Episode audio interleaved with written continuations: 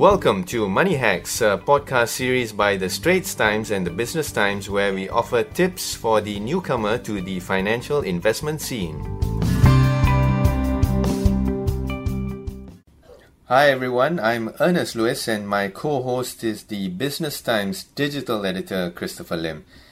In this episode, we are with the Straits Times business editor Lee Su Shan and correspondent Grace Leong. Chris, why don't you kick things off first? All right, Grace, let's look at this scenario. Say I'm a newly retired man in my 60s, finally got my hands on my CPF money. But my nephew comes along and says, Come on, there's this new Bitcoin. I can double your money, make it work harder for you. So, should I listen to my nephew or should I be more cautious? Well, if you want to invest in crypto, you must understand the technology first, and please do not use your CPF monies to invest if you're a senior. I mean, it really depends on your age.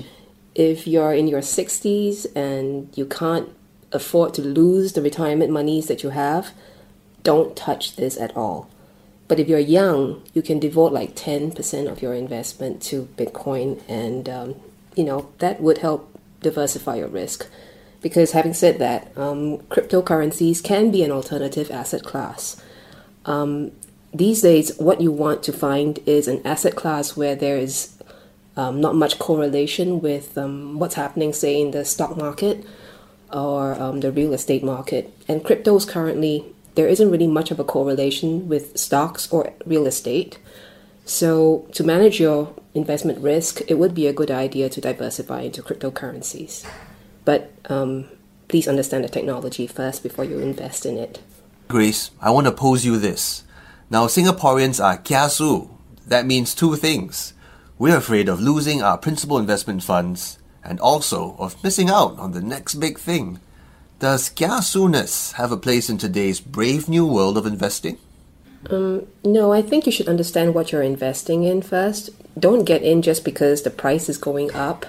You should really understand what the technology is and what it does, and the potential of the technology as well before you actually invest in it. Um, you know, Bitcoin is not a financial asset like a stock or a bond. Its only investment value lies in the possibility of appreciation that's bestowed on it by people who hold it. The ultimate number of bitcoins is about 21 million, and currently there are about 18 million in circulation. So the rarity of this product would explain why Bitcoin has gone up so much, and that's because only 0.01% of the world population owns any of it. So you can only imagine what effect this would have on the trading price of Bitcoin especially when FOMO or the fear of missing out kicks in and spreads to a hundred times more holders. Like I said before, it is an exciting new investment alternative, but understand its technology and its potential before investing. Now, Su Shan, I wanted to ask you this. Uh, when you are a newbie to the investment scene, be it here in Singapore or wherever you intend to invest around the world, how important is our mindset? Should we mentally separate what are savings and what is extra money we can use to grow a little faster? I think you should always be clear what is money that is so-called a play money, money that you can well afford to lose, uh, you know, money that won't, you know, get you thrown out onto the streets because you can't pay your mortgage.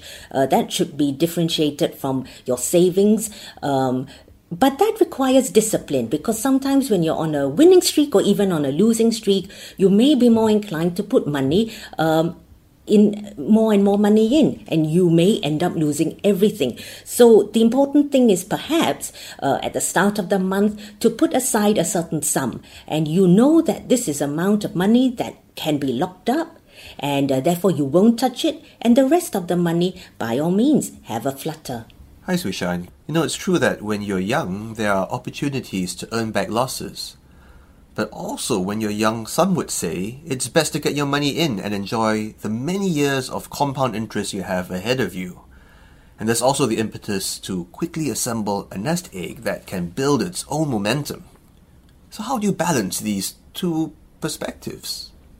When, when you start, you can perhaps afford to lose more. So perhaps, yes, I, I this is just a personal view. You could perhaps uh, set aside 50% for something that could be your play money, your investing money, and the other 50%, yes, could be locked up for, for savings. That proportion could change as you, uh, as you uh, age, as you uh, change jobs, perhaps as you start having a family, your priorities may change. And one very important thing is that you need to constantly evaluate uh, what are some of your financial goals and your financial situation. Well, thanks Su Shan and Grace for answering based on our scenarios of typical newcomers to the investment scene. Now, to you, our listener, we'd like to invite you to pose your own questions or scenarios to Money Hacks at podcast at sph.com.sg.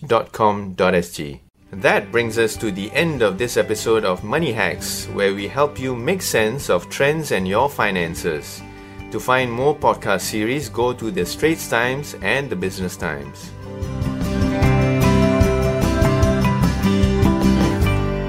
Do note that any financial or investment information in this podcast is for use in Singapore only and is intended to be for your general information.